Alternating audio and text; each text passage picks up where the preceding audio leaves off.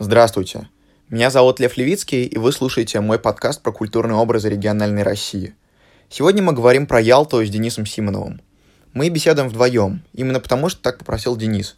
Он записал уже много подкастов и считает, что больше всего в подкасте привлекает искренность, которая лучше всего достигается в разговоре вдвоем – Поэтому обязательно скажите мне, как вам больше нравится. Когда мы с человеком вдвоем, и он раскрывается более искренне, или когда нас несколько, и мы более активно дискутируем. Я записал два выпуска в разных форматах про Подольск, про Ялту, и честно не знаю, что лучше получилось. Вот скажите мне. По поводу звука. Мы пишемся сегодня не на диктофон телефона, а на микрофон и петлички Дениса. Но еще мы сидим в саду Баумана, поэтому на фоне немножко слышно разговоры людей, пение птиц, ветер, машины. Мне кажется очень здорово, что фоном для разговора про город выступает городская среда. У нас вышло глубокое, теплое, свободное обсуждение. Мы поговорили про наследие 20 века в России, про творческие энергетические циклы, про ритмы жизни, про урбанистику, про наше время и современность. Очень интересно получилось. Меня зацепило то, как Денис сравнивает Ялту и Москву, как здорово расширяет мироощущение человека, возможность жить на два города. Он живет как будто в двух мирах. Это потрясающе. Я искренне завидую такой возможности. Когда-нибудь, надеюсь, что тоже так для себя сделаю. У нас получилось много классных мыслей в этом выпуске, так что я подумываю отдельным текстом сделать саммари таких э, самых интересных тезисов. Скажите мне, если бы вам хотелось такое увидеть. И на этом все. Наслаждайтесь.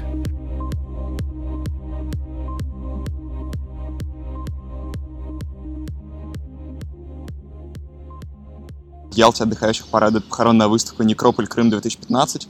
А, в крупном крымском отеле проводят выставки гробов, кадил и икон. Из-за отключения электроэнергии жительница Крыма развела на кухне костер. Что ты на это скажешь? Ну, я таки не сталкивался, хотя я думаю, что про костер это более чем реальная история, потому что там же в 2014-2015 году из-за того, что у них инфраструктура переезжала с украинской на российскую, у них там отключали свет. И я попал в этот период, и это, конечно, очень некомфортно, потому что в Москве ты находишься, типа, ну, ты настолько привыкаешь к свету, газу, всему такому, что когда у тебя в квартире отключают свет, газ, ты не можешь ничего с этим сделать, это, типа, очень странно, непривычно. Я думаю, что это, типа, классический трэш, которого в, в любом месте полно, с которым ты не сталкиваешься. Потому что, мне кажется, если в Москве поискать такого, будет еще больше. Я как сталкиваюсь с такими новостями про Москву, я такой, боже, я такое чувство, что существую совершенно другой вселенной, потому что моя Москва выглядит совершенно не так, как этих людей. Да, да, да, это правда. А, вот, правда, что там сейчас все выглядит, как будто ты на острове, все оторвано от цивилизации? Да нет, почему? Как обычно. Да все как обычно. Я думаю, что э, просто из-за того, что из политических событий 2014 года э, у нас впечатление о Крыме из-за медийного поля немножко, как и всегда, извращенное, э, чем есть в самом деле. Я думаю, что у людей, я вот замечаю, что я, я много путешествую по России, у меня очень много родственников разбросано по России, в частности, живут в Ялте, в Краснодаре, в Сургуте. Я общаюсь с ними, замечаю, что у них какое-то очень извращенное понимание Москвы. Просто потому, что Москва в федеральных новостях, в силу того, что как бы столица, упоминается намного чаще, поэтому, чем другие города. Поэтому я думаю, что мы просто эм, образ, который у нас относительно городов Крыма сложился, вот в частности у моих друзей, которые там особо не были, а он сложился из того, что просто в медиа очень много пишут, но как бы просто обычный город. Все то же самое, как везде и всегда. В локальных новостях как Елта появляется? Да, не знаю, я не особо читаю, если честно, новости ну, ни, ни в Москве, ни в Ялте, потому что я замечаю, что я после этой зимы я перестал читать новости, потому что заметил, что э, в какой-то момент я был свидетелем нескольких событий, которые находили отражение в медийном пространстве. Я замечал, что они выглядят, ну, в медиапространстве они выглядят совсем не так, как выглядят в жизни. Я эм, с опытом стал замечать намного чаще, и после этой зимы подумал, что э, почему бы просто не перестать читать новости, потому что, ну, какой смысл, если это просто отдельная как вселенная, она не дает представления о реальности. Представление реальности дают там рассказы о своем опыте моих друзей, там, кого-то еще. Вот. Поэтому мы делаем подкаст. Да, подкасты, например, да, поэтому все как Расскажи тогда о твоем личном опыте, какую роль в твоей жизни играет Ялта, какие воспоминания с ней связаны. Ну, это очень много вопросов в одном. Я, Ялта для меня супер значимый город, потому что я, у меня мама выросла, родилась и выросла в Ялте, и я каждое лето ездил в этот город. У меня вообще в сорок четвертом году а, двоюродный дедушка был, там оттуда выселяли татары, заселяли Крым, и он, короче, получил Герой Великой Отечественной. Я вчера пытался узнать точную хронологию, немножко запутался, не разобрался до конца. Но, в общем, история такая, что в сорок четвертом году он приезжает в Ялту, в э, дом вроде бы, в котором мы живем сейчас, тогда это была коммунальная квартира, нужно понимать, что Крым в то время был вообще супер, типа, маленьким. То есть он... Э, ты был когда-нибудь там, в Ялте где-нибудь? Да, у меня есть личная история, связанная с Ялтой. Я был в трехнедельном походе, вот, и рядом с Ялтой там же ботанический сад. Да. Вот, и мы решили там две ночи переночевать на поляне, оттуда ездить в Алубку, Да. в Ялту, вот, поставили там палатки. А, И, видимо, это был или тот год очень плохой экологии, или вообще, ну, тогда мы там все отравились, поэтому нам было очень грустно. Вот, там мы Но ехали в Симферополь, история. такие страдали. Но это... Там был очень вкусный инжир, я помню. Что-то скушали плохое, почему отравились? Я не знаю, мы на поляне просто сидели там, возможно, там был мусор. Но там был очень вкусный инжир вообще. Наверное. Я никогда бегали. просто не, не отравлялся есть э, каждое лето. Но ты был в самом городе? Ну, Я видел его со стороны. в самом Ну вот, в городе, общем, короче, ну ты видел его со стороны. Ялта Ну, такой город, который ты можешь увидеть с горы полностью. Мгм. Москва, когда ты забираешься на Москва-Сити, на, я не знаю, Mail.ru площадку, на, знаю, там, Воробьевый город, ты никогда не видишь конца и края. А Ялта такой город, что... Да вот от моего дома, я живу в центре, так получилось из того, что вот мой а, двоюродный а, брат а, прадедушки переехал в Ялту в 44 году, а потом через 10 лет привез моего прадедушку, и поэтому там вот выросло студенчество, проводила, и там зрелась моя бабушка, и поэтому там выросла моя мама. Мой дядя все лето проводил мой а, старший брат из детства, и теперь я, и теперь будут проводить мои двоюродные братики с сестренкой. Это такое очень прям место, очень значимое для семейной памяти. Вот. И они из того, что... а, вот, и из того, что благодаря тому, что мы живем в центре, потому что мой прадедушка был вот один из первых а, жителей Новой Ялты, из того, как она была раньше деревней, став городом, а, они... там очень близко подняться на холм. У меня есть любимейшее место, в которое я очень люблю ходить с друзьями, когда приезжаю. Ты поднимаешься буквально 15 минут на холм, и ты видишь всю Ялту. Всю Ялту. То есть ты просто можешь ее взглядом объять, и это просто невероятное чувство. И это холм рядом с центром. Да, Да. да. Но там так, этот э, город располагается между морем и горами, и поэтому там, в принципе, вся вот э, прибрежная территория так и выглядит. Это, конечно, после... Я родился и вырос в Москве, и мне, конечно, как жителю Москвы, очень равнинного города, супер непривычно было э, осознавать, когда мне пошел осознанный возраст, в детстве ты, ты это не особо замечаешь, но город и город, какая разница. А когда я понял, что какая территория, какие перепады, какой рельеф, какие перепады высот, это меня, конечно, очень сильно удивило. Там есть такая же сильная разница между центром и окраинами? Потому что я так более-менее понимаю про приморские города, что там концентрируется все на побережье. Ну, на периферии все херово. То есть, типа, как бы в Москве и Питере разница значительная между центром и периферией. И то вот я живу в Копсе в Москве, очень классный район, потрясающий. Я много где был, мне кажется, самый лучший район, если честно, из всех, где я был. Я не сказать, что был во всей Москве, но вот из того, где я был, на юге, мне очень нравится, потому что очень пятиэтажки, очень Мгм. много зелени, очень все близко.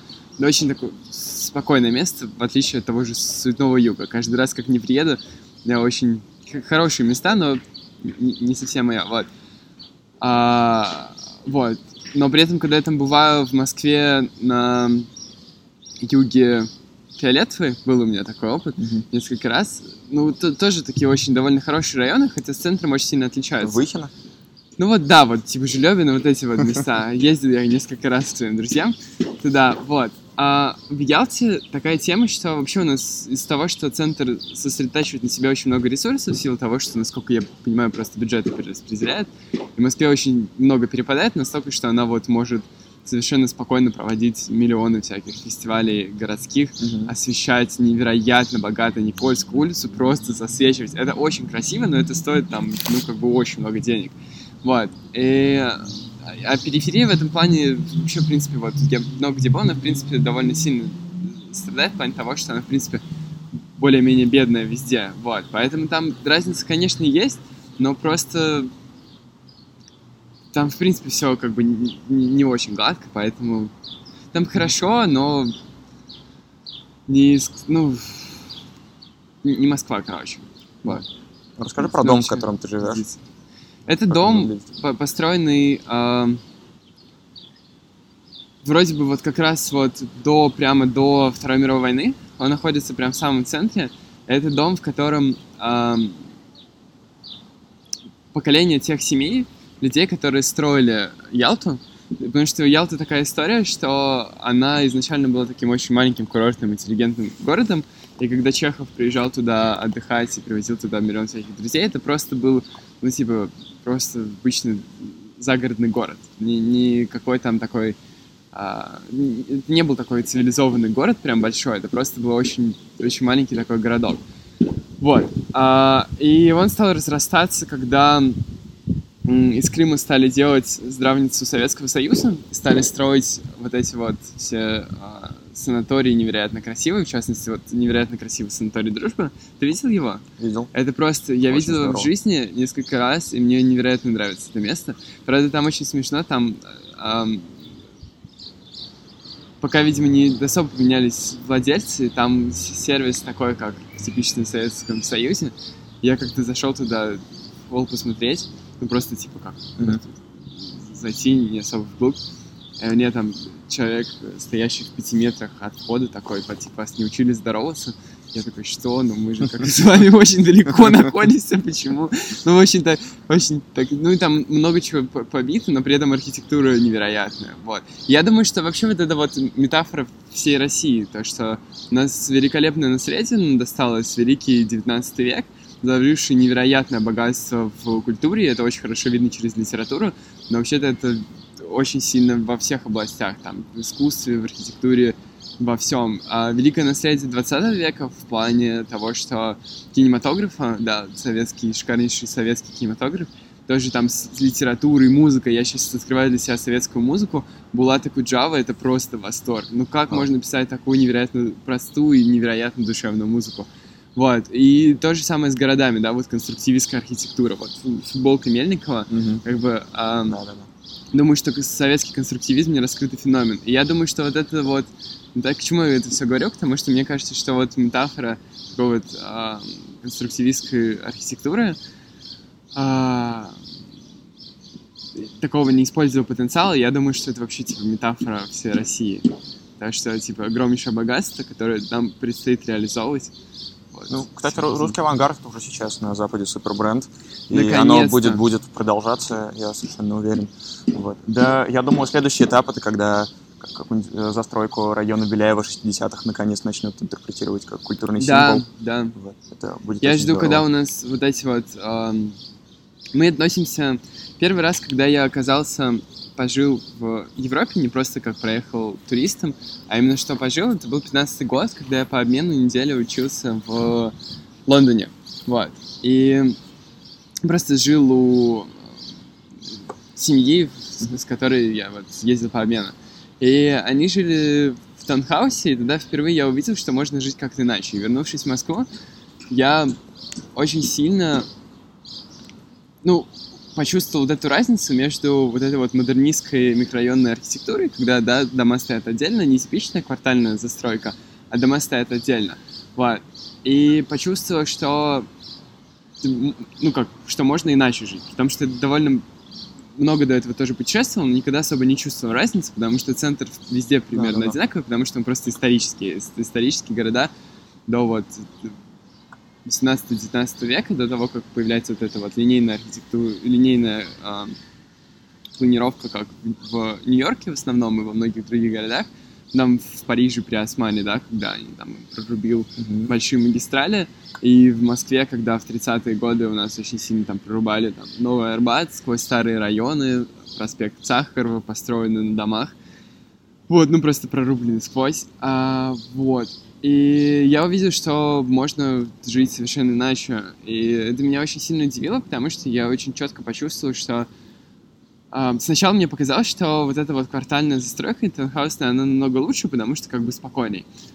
А потом со временем я стал понимать, что просто оно разное, и у каждого есть свои плюсы.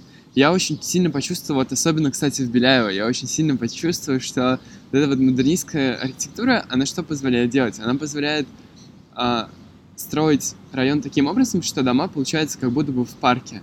И в Беляево это очень хорошо чувствуется, когда просто пруд между домов.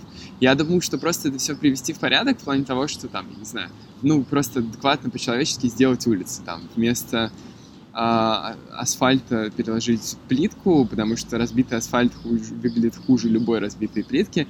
Вот. А, ну, убрать заборы, сделать очень красивые, не знаю, зеленые ограды. Ну, короче, просто к стандартам нового урбанизма привести. Mm-hmm вот, там открыть на первых этажах красивую застройку, я думаю, что у нас это все расцветет. Вот. Да, возвращаясь к Ялте. Да. Все. А, хорошо.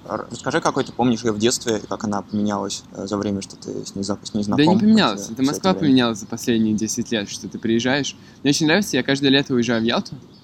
Я приезжаю и просто хожу миллионы парков новых смотрю и миллионы всяких улиц, особенно вот за последние как бы, 10 лет. Ой, а, ну, какие бы ни были у меня политические взгляды к нынешнему мэру, все равно как бы видно, что Москва очень сильно поменялась, Конечно. особенно в сравнении с тем, какая она была в нулевые. А Ялта и другие города, в которые я был в детстве, в особенности Краснодар, они не особо меняются. Ну, то есть, типа, я помню ее такой же, как сейчас. Я помню ее... Чем мне очень нравится Ялта, тем, что она невероятно зеленая. Каждый раз, когда я приезжаю в Ялту, я просто... Мои глаза расцветают, потому что очень много зелени на каждом углу. Я просто невероятно это восхищает. А, я помню, мне очень нравится, что она очень спокойная. Я помню такой же, такой же она сейчас. А, в Москве меня в пять лет назад начало это очень сильно цеплять вот эта черта, а, которую я понял, что особенно для многих малых городов. Черта того, что в, когда ты в большом городе приходишь в супермаркет, это большое чудо удивления, когда у тебя какой-то контакт эмоциональный есть с продавцами. А, потому что, ну, просто структура большого города, особенности которой является то, что очень банально просто очень много людей. А в Ялте есть продавщица, которая покупала продукты с бабушкой в детстве, и потом позже начал ходить э, сам покупать, и приезжая каждый год, рассказываю, как планы, и я чувствую, что искренне это интересно. Я Очень чувствую такой эмоциональный... И это такая метафора, она во всем там проявляется. Там есть место, где я покупал свои любимые булочки с корицей в детстве, и там это булочная вот уже как 15 лет. Причем, что очень интересно, там поменялся владелец, но булочки с корицей там продаются до сих пор, в том же самом месте. Я думаю, что вот это вот, эм, ну вот это вот спокойствие, такой уют, такая вот беззаботность, я думаю, то, что свойственно периферии. Потому что когда ты вот в Москве, ты приезжаешь, я вот вернулся, я уже тут как 8 дней в Москве, и за эти 8 дней произошло столько событий, что хватит на месяц или два. Очень много встреч, очень много эмоциональных стрясок по учебе, по проектам, по общению с людьми, по личным каким-то планам, по личным изменениям, как повседневные практики те же меняются. А я-то в этом плане намного спокойнее. Я вот был там сейчас до этого две недели. Что я делал две недели? Что поменялось за эти две недели? Да особо ничего. Я гулял, ел, спал, отдыхал, писал картины, читал, слушал лекции смотрел фильмы. Да. Поэтому супер спокойно помню. У меня немножко похожая ситуация. Я провел 4 месяца в Дублине, mm-hmm. очень долго не видел моих знакомых. А, жил тоже в таунхаусе, в маленьком двухэтажном домике.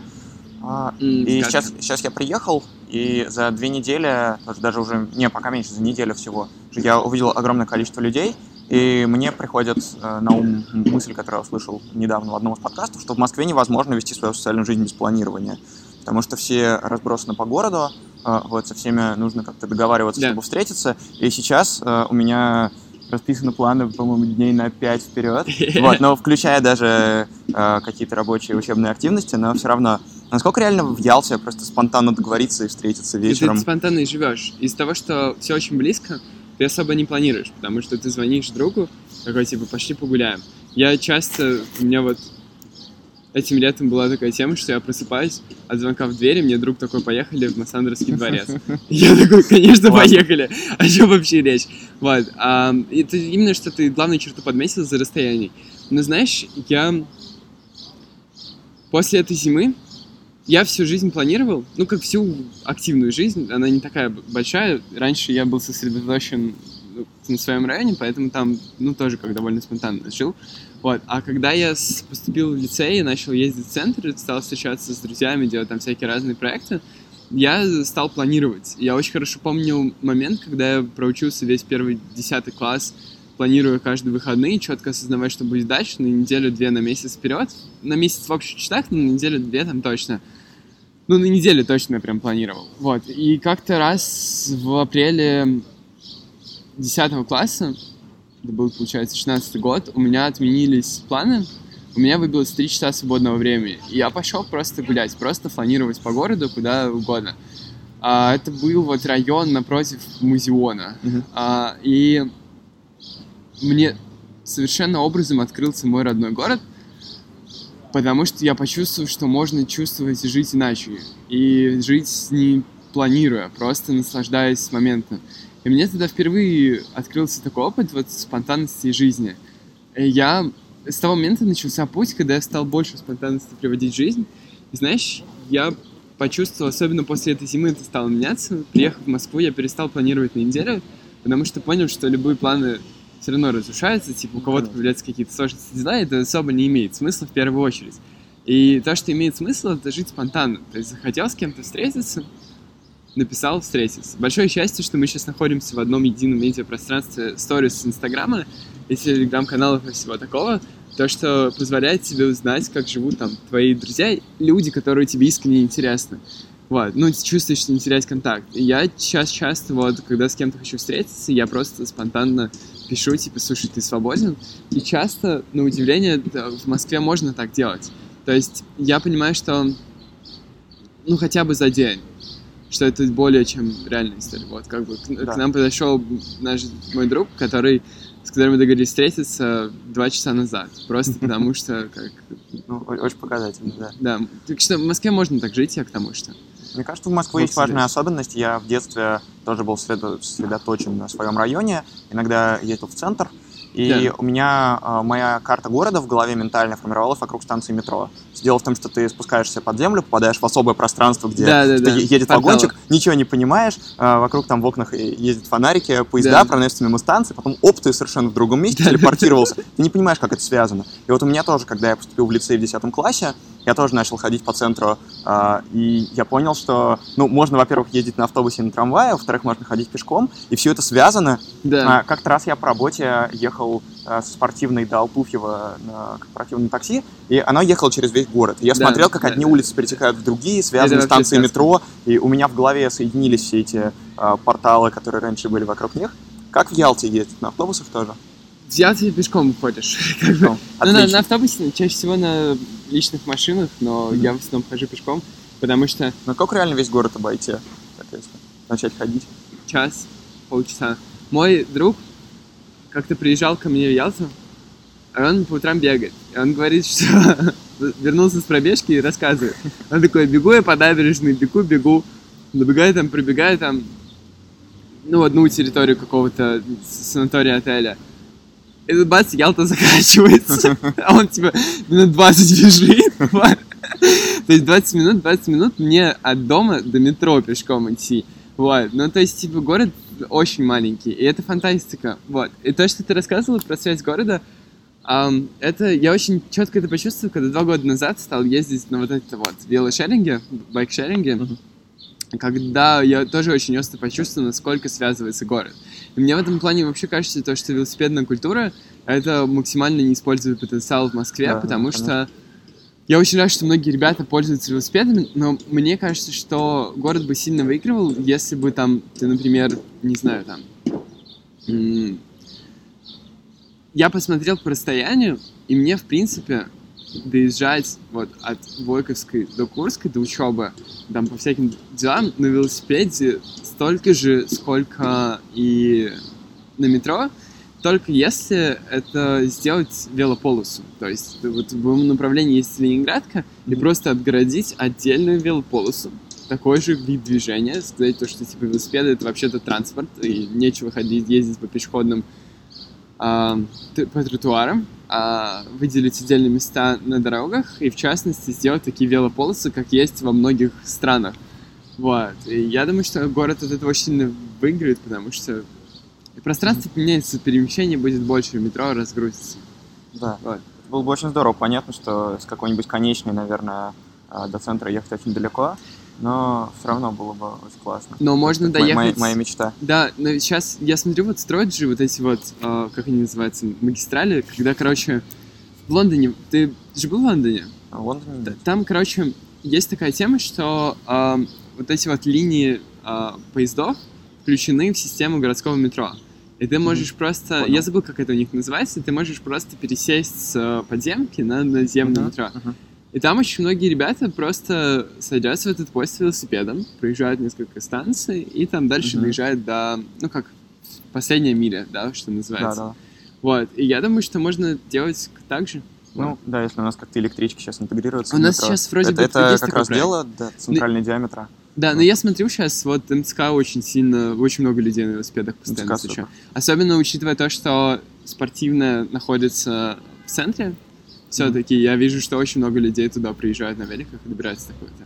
Но я при этом, я честно, я очень сильно верю в вот эту всю историю про э, байкшеринг не привязанный к станциям, потому что мне кажется, что это банально супер удобно.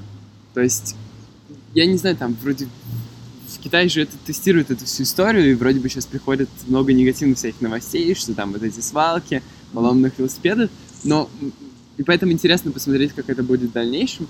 Но чисто вот из практической стороны я понимаю, что мне кажется, что это типа супер удобная история, когда ты просто сел от метро, доехал до места, Да, вот связал.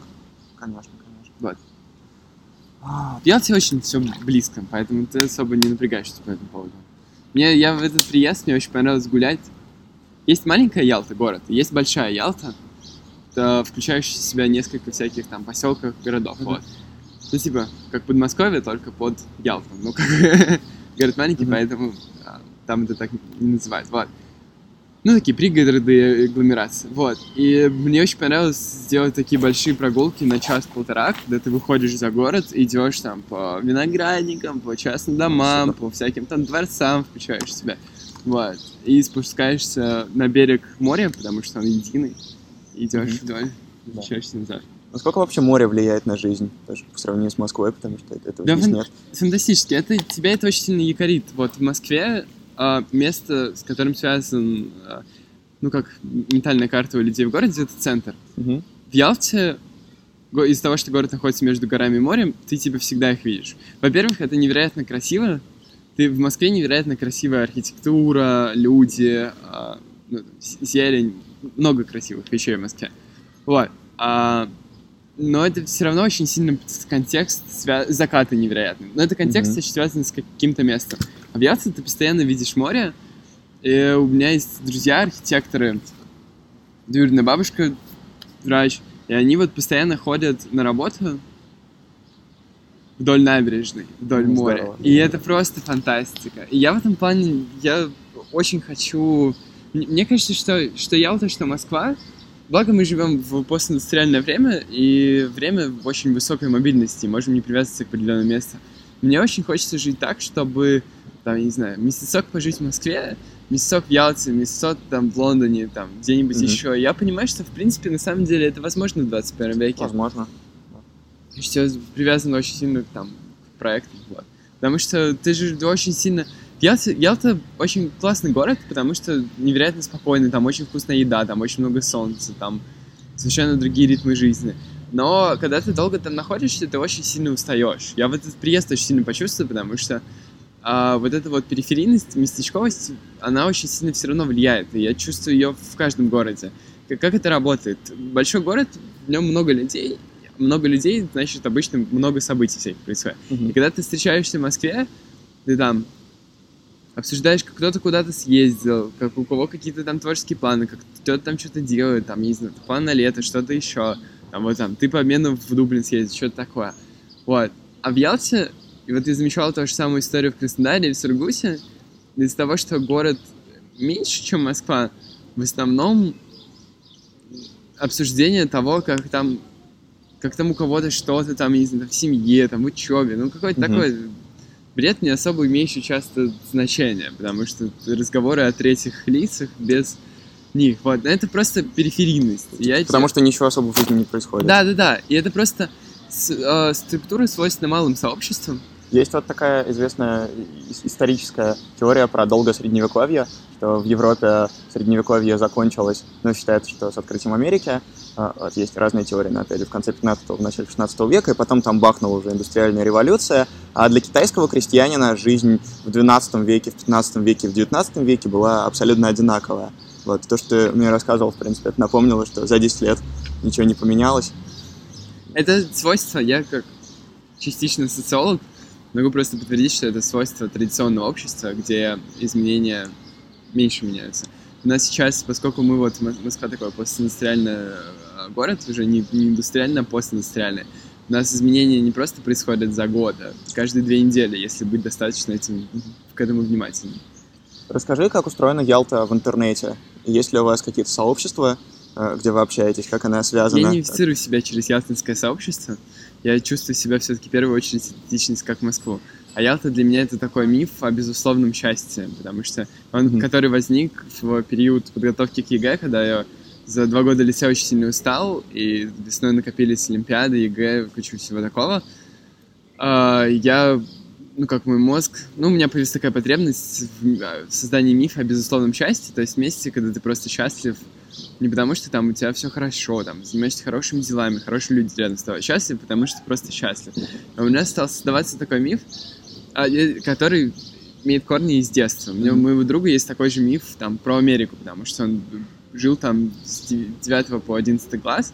Это был такой период с максимальным там познания, открытия новых моментов, поэтому у него миф сложился про долину Кремниевую. Вот. А у меня то же самое про Ялту. Поэтому я просто Ялта для меня место, где я, куда я приезжаю, перезаряжаться. Mm-hmm. То есть у многих а, моих друзей есть дача, в моей семьи нету дачи, у меня есть вот, как бы квартира в Ялте, в которой живет моя бабушка с дедушкой и сестренка, вот, и я приезжаю туда перезарядиться, вот. А по поводу сообществ, да, такие же сообщества, как и везде. Ты знаешь, я думаю, что для современных социологов практических, ну, которые, короче, исследования, не теоретики, а исследованиями mm-hmm. занимаются, для них большое счастье современные микросообщества, потому что если раньше они были погружены в локальную среду и не имели ретроспективу в интернете, не, не ретроспектива, а отражение в интернете, то сейчас это все есть, вот эти группы подслушаны Ялта и миллион всяких сообществ. Да, да, да. Ну там ну. такие же вот, как и везде ну, всякие истории ну, происходят. Понятно. А, вот ты приезжаешь в Ялту, Я начинаешь... не очень знаю, а, я, да. я в вакууме там пребываю как Понял. и в Москве. Ну, поскольку ты себя как москвич идентифицируешься, это понятно. Да, да. А, там, мне... Явно хочется отдохнуть от интернета как-то, когда знаешь, приезжаешь. Я думаю, что вот 21 а, век, он имеет такую очень сложную идентичность, потому что во-первых, идентичность это то, что ты пишешь в профиле в Инстаграме, mm-hmm. ну или в Фейсбуке, или где-то еще. Вот. А, и чаще всего, ну там, ты пишешь какое-то дело, что-то еще. Вот. И я понимаю, что моя идентичность, я понимаю, что она очень, как у всех, очень сложно сочиненная, потому что идентичность — это же что? То место, к которому ты чувствуешь свою причастность. Я в этом плане, я не говорю, что я не чувствую свою причастность к Ялте. Я прожил там все-таки пятую часть жизни, потому что постоянно туда приезжал, пятую, mm-hmm. шестую. Ну, очень много. Я все лето там проводил в детстве. В подростковом возрасте там, mm-hmm. ездить в лагеря стал меньше там появляться, и сейчас тоже стараюсь по максимуму. Вот. И поэтому все равно идентифицирую себя частично через Ялту. Вот. Ну, просто как не в основном. Вот ты приезжаешь в Ялту, начинаешь перезаряжаться, чувствуешь ощущение счастья. А когда примерно оно пропадает, и ты понимаешь, что нужно возвращаться в Москву? Да, оно не пропадает. Оно Просто не пропадает. Тебя... Ага. Я думаю, что жизнь... Я последние четыре года очень... Ну, как период самопознания все-таки. Вот. Мне, я очень интересуюсь циклами я, энергии. Я очень четко замечаю, что мой год очень сильно подчинен на циклы. Цикл всегда начинается, всегда заканчивается.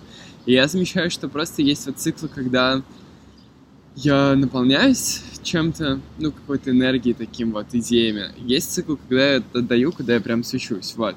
И я просто это естественно происходит. Чаще всего это циклы, они длятся неделю-две, uh-huh. вот. И это чувствуется, знаешь, как, когда цикл заканчивается, когда тебя, ну, когда ты не хочется ничего делать, когда ты отдыхаешь, начинается, когда у тебя большая есть идея, которую ты стремишься реализовать.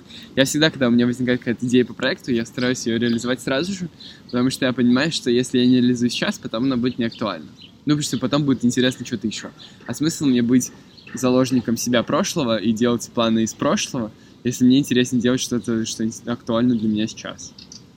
Потому что жизнь да. так быстротечно меняется, что другая стратегия, мне кажется, невозможна почти. Ну вот, допустим, человек послушал наш подкаст, понял, что э, ему тоже было бы интересно попробовать съездить, перезарядиться в Ялту. Во-первых, как туда лучше добраться? Во-вторых, а, в какие места точно нужно сходить, чтобы прочувствовать это настроение, как себя там вести, тебе кажется? Я думаю, что добраться туда очень просто. Ты приезжаешь, покупаешь билет до Симферополя, в Симферополе покупаешь, там очень классный новый аэропорт построили.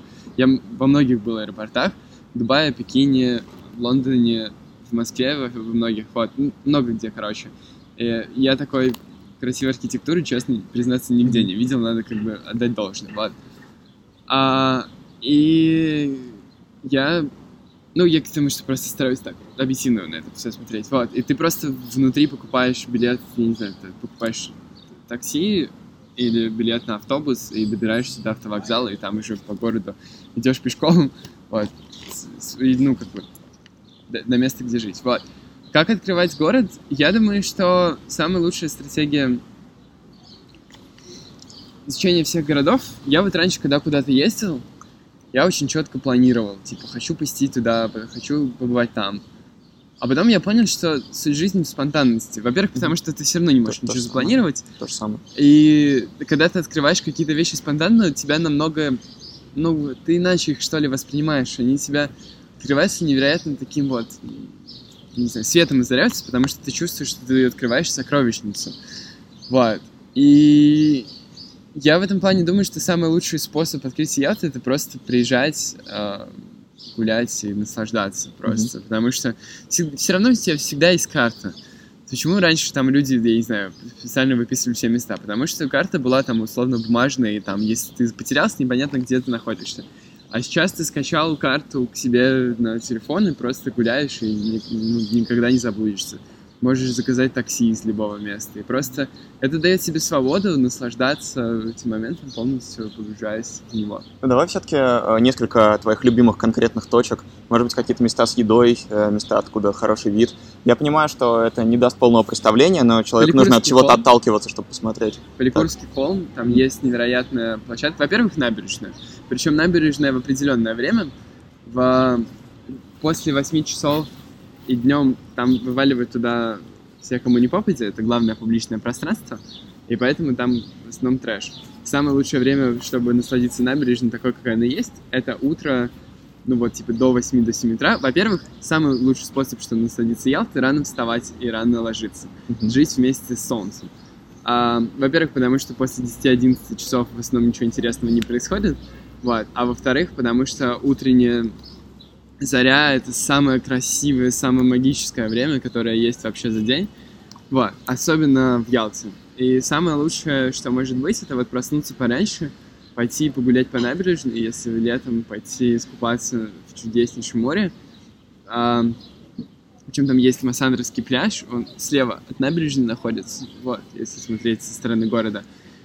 Вот, и искупаться, и просто гулять, подняться на Поликуровский холм, с которого открывается невероятно красивый вид на Ялту. Особенно подняться туда на закате, потому что закат за горами, и вид просто невероятный. То сначала восход над морем, потом закат за горами. Да, Очень это классно. просто, это просто Здорово. сказка. Я думаю, что самое лучшее время... Я вот приезжаю в Москве, ты теряешь связь с природой угу, и чувствуешь угу. себя таким горожанином. Ты да, живешь, да. ну, потому что очень много связано с электричеством, с транспортом, очень много таких вот городских благ, которые типа очень сильно тебя отрывают от а, природных циклов. В Ялте я очень сильно стараюсь жить с ними, потому что, ну, ты так, я не знаю, чувствуешь себя намного комфортнее, счастливее, спокойнее, приятнее. Вот, а потом сгонять в Ливадийский, невероятно красивый Ливадийский дворец, сходить, пойти туда, потом по солнечной тропе дойти до ласточного гнезда и вернуться назад на красивейшем катере и посмотреть вот все побережье. Съездить, э, поскольку Крым очень маленький, съездить в Севастополь, в Коктебель, в Мгм. Алупку, Мгм. Алушту, Воронцовский дворец, Александровский. Написать, короче, в интернете дворцы Крыма и об- объездить их все, потому что это неверо- арендовать машину и объездить их все, потому что это невероятно красиво. Ну, про другие города Крыма мы еще поговорим, я надеюсь, но запомним эту Да, рекомендацию. с- самое лучшее, что может быть, это просто кушать свежайшие фрукты, которые собрали либо вот под Ялты п- помидоры там привез, собрали утром и привезли на рынок, и ты их кушаешь, либо откуда-то еще. А постоянно гулять, спать днем, кстати, это просто Мгм. чумовая вообще вещь, потому что у тебя вместо одного дня появляется два. Ты утром миллион всяких дел переделал, и вечером еще тоже миллион всяких штук сделал. Вот.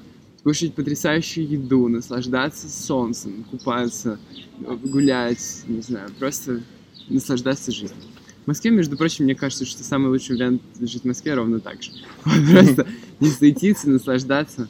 Я в последнее время замечаю, что я что-то задумался над темой про а, вот эту вот историю про принцип Паретта, что там 20% Ага, ага. дел приносят 80% результата. Я что-то посмотрел на свою жизнь и понял, что я как-то 4-5 лет назад, услышав вот эту всю историю, неосознанно постарался привести жизнь к этому же эм, принципу. Я действительно замечаю, что очень много всяких дел действительно приносят максимум результата, там, не знаю, там, запись подкаста, какие-то, не знаю, проведение курса, чего-то еще, какие-то проекты, вот. А многие всякие истории являются полнейшей мишурой. И мне кажется, что самая главная суть, что в Москве, что в Ялте, что в любом другом городе, просто заниматься самым важным, что важно для вас, просто гулять, наслаждаться, общаться, удивляться, радоваться, не относиться к этому всему как к рутине. Потому что часто бывает так, что мы относимся к городу, то, что вот мы будем жить всегда, и поэтому он, ну, как можем особо не ценить момент. Но Мгм. этому очень сильно учит Москва, но вообще это история про весь 21 век, про то, что города очень сильно меняются. 2070 год будет совершенно другим, и 19 год, Конечно. последний год а, второго десятилетия 21 века, последний год. У нас сколько осталось? Май, июнь, июль, август, сентябрь, октябрь, ноябрь, декабрь. Сколько это? Восемь, короче, Мгм. сколько?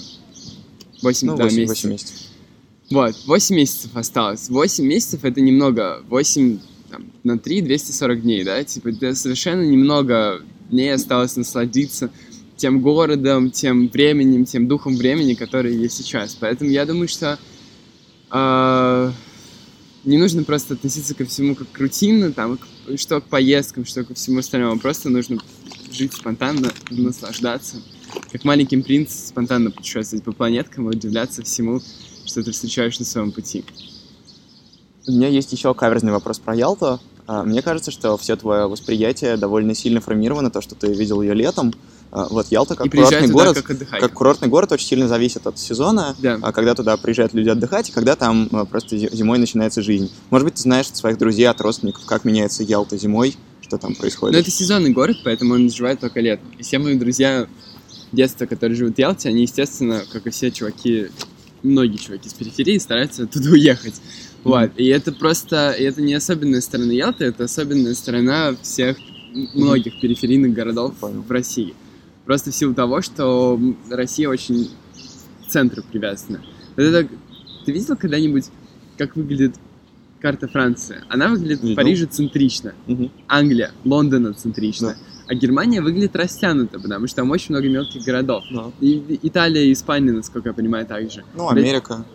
Ну, Да, банально. с, локальной идентичностью. Два побережья. Россия Центр. также очень сильно там столица центричная, двух, двух столиц центричная, либо к Мгм. э, городам-миллионникам.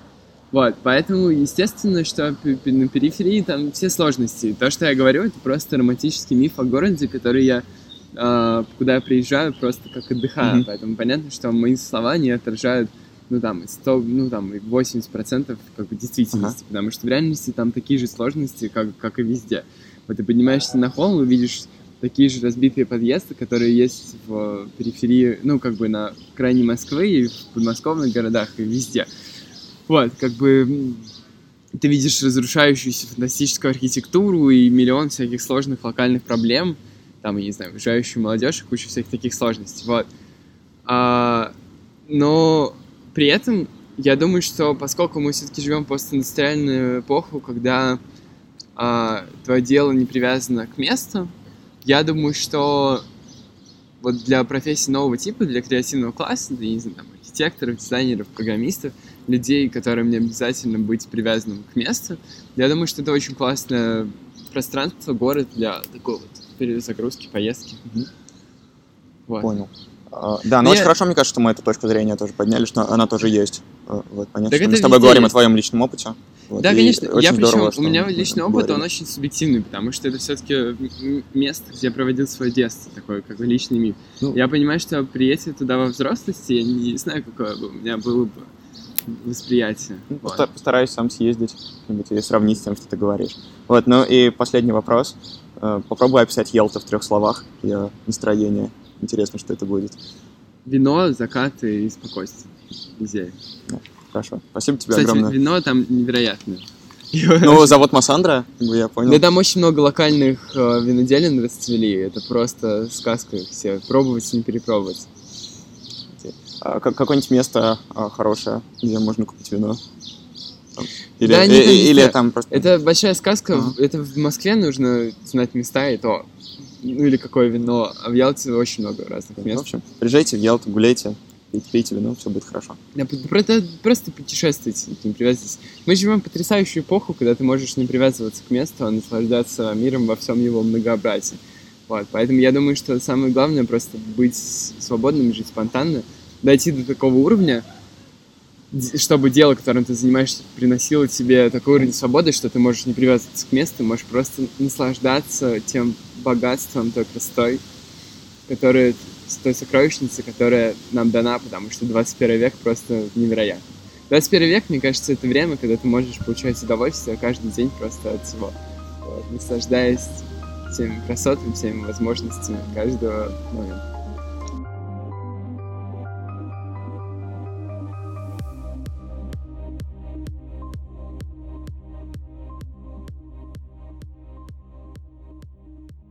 Спасибо, что послушали. Я перед записью этой аудиовставки еще раз переслушал подкаст, поэтому чувствую сейчас примерно то же самое, что и вы. Мне кажется, просто потрясающе вышло. Я оставлю в описании ссылку на карту со всеми замечательными местами, про которые мы говорили. Поликуровский холм, набережная, Массандровский пляж, Ливадийский дворец, Солнечная тропа, Ласточкино гнездо. Чтобы вы могли съездить в Ялту и посмотреть на нее, прочувствовать то настроение, о котором говорил Денис. Еще, кстати, мы говорим про признание архитектуры советского модернизма культурным наследием. На этот счет я читал очень классную книжку она, Куба Снопака. Она называется «Беляева навсегда». Можете ее тоже прочитать. Мы, конечно, физически не успели обсудить все, поэтому если вы живете в Ялте или были там, и у вас какие-то другие воспоминания об этом городе, или похожие, напишите мне свои истории текстом или аудиосообщением. Я, как обычно, оставлю ссылки на свои странички. Если захотите, с радостью опубликую, потому что чем больше точек зрения, тем более интересный, многогранный культурный образ города мы с вами открываем. Напишите, если хотите рассказать про свой город, которого еще не было на подкасте. И мне все еще важна обратная связь, поэтому любые комментарии тоже пишите. У меня есть новости. У нас подключилась куча платформ. Это Apple подкасты, Pocket Cast, Яндекс.Музыка, Google подкасты, Anchor. И кое-где там можно оставлять отзывы и ставить оценки, особенно в Apple подкастах. Поэтому очень прошу вас это сделать, чтобы мой подкаст могли найти другие люди. А подкасты ВКонтакте мне пока не хотят подключать. Но у нас есть там группа, выкладываю там выпуски, фотографии пока в аудиофайлах. И телеграм-канал, где тоже есть вот это все. Но еще я пишу там чаще всякие рабочие штуки о записи, о развитии, можно сказать, инсайда. Еще там ставлю голосовалки о том, какой город будем обсуждать дальше. Поэтому подписывайтесь и туда, и туда. Я думаю, что следующий выпуск выйдет э, через неделю, но посмотрим. Придумал немножко другой формат, он очень классный, но чтобы его смонтировать, мне нужно больше времени. Поэтому следите за телеграм-каналом и группой. И на этом все. До свидания, еще увидимся.